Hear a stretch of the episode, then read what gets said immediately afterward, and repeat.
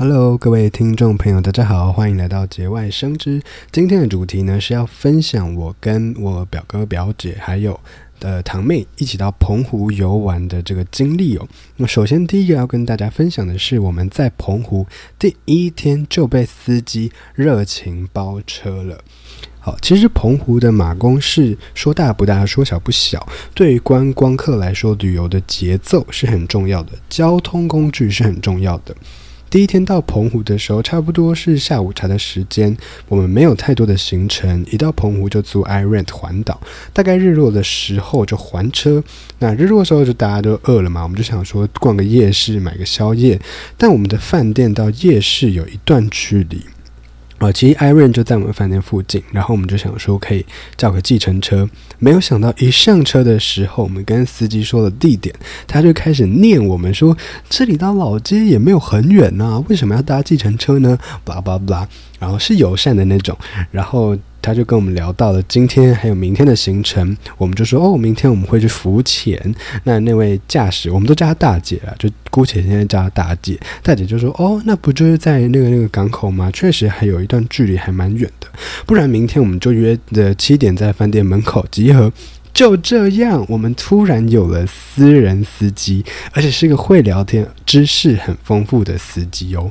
之后三天呢，这位大姐都在我们行程中扮演了摆渡人的这个重要角色，她简直就是我们神力女超人。在最后一天的时候，我们早上用电话订了澎湖一间很有名的黑糖糕，就订完之后就打算逛个街、看海，然后下午。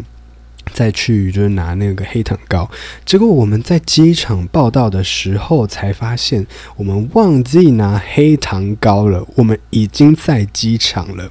这个时候我们就想到，这个这家店啊是昨天昨天晚上那个大姐在车上推荐我们的，她知道那家店在哪里，我们就火速的打电话给她，请求她帮我们去拿。可是她也没有第二句话，就立刻。帮我们把东西送到了机场，我们才赶得上登机的时间哦。哦，这几天大姐都是提早相约到相约地点来等我们，而且也让我们对于澎湖的景点啊、美食都更加了解。可以说，如果没有她，我们真的没办法欣赏到澎湖这么多的好。在此，我要正式的向澎湖县政府喊话，强烈推荐这位谭大姐司机当交通暨观光处长，保证保证十年内经济起飞，澎湖发大财。好，那第二点呢，我们要讲到的是海洋友善防晒乳其实并不友善。我们第二天主要的行程就是浮潜，那也是我人生当中第一次浮潜。因为澎湖的海水很温暖、很干净，大陆棚的范围大，那就是澎那个珊瑚礁生长的环境有非常的适合珊瑚礁。那我也很兴奋，因为就只有在课本上看过珊瑚礁，诶，就在课本上看过玄武岩，诶。然后下午那个下水前，那个教练就跟我们讲解说很多应该注意的事项，其中我最印象深刻的就是教练有说到，为了保护珊瑚礁。下水前最好不要擦防晒乳，即使海洋友善的防晒乳也不要，因为其实海洋友善、海洋友善的防晒乳指的是不含有对海洋生物有害的成分，例如矿物油、氧化氢和二氧化钛等等。但是这些的成分还是会附着附着在珊瑚礁上，会影响珊瑚的生长和繁殖。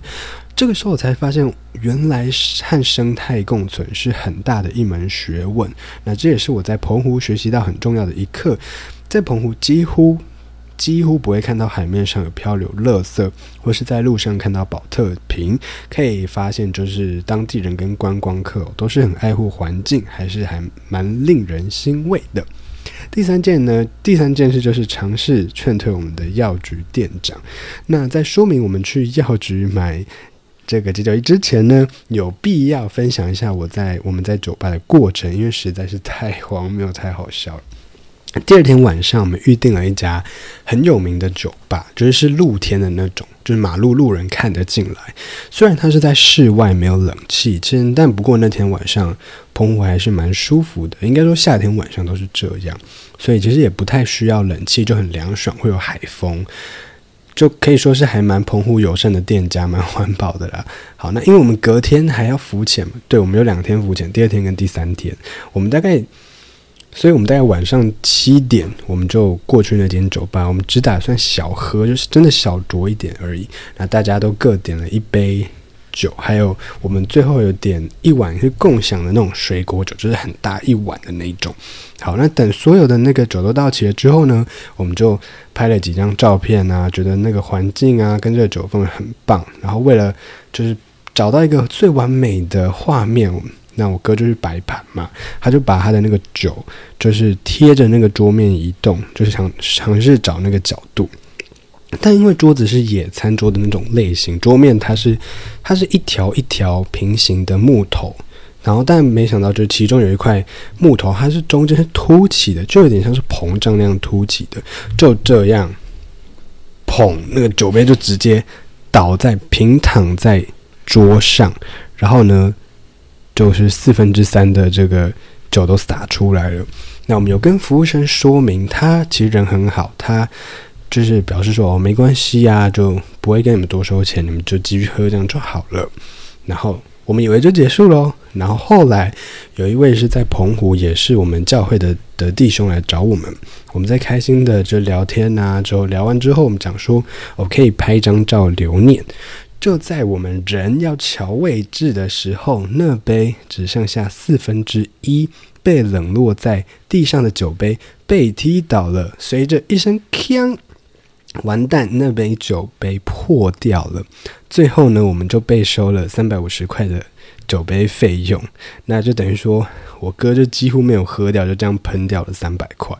那其实我在喝了大家一轮酒之后，我才发现，就其实我的酒是最难喝的，就是那种咖啡加加酒，就是很容易喝醉，然后心脏会就是受不了那种酒，所以我就就不好喝啊。然后我就几乎就没有喝。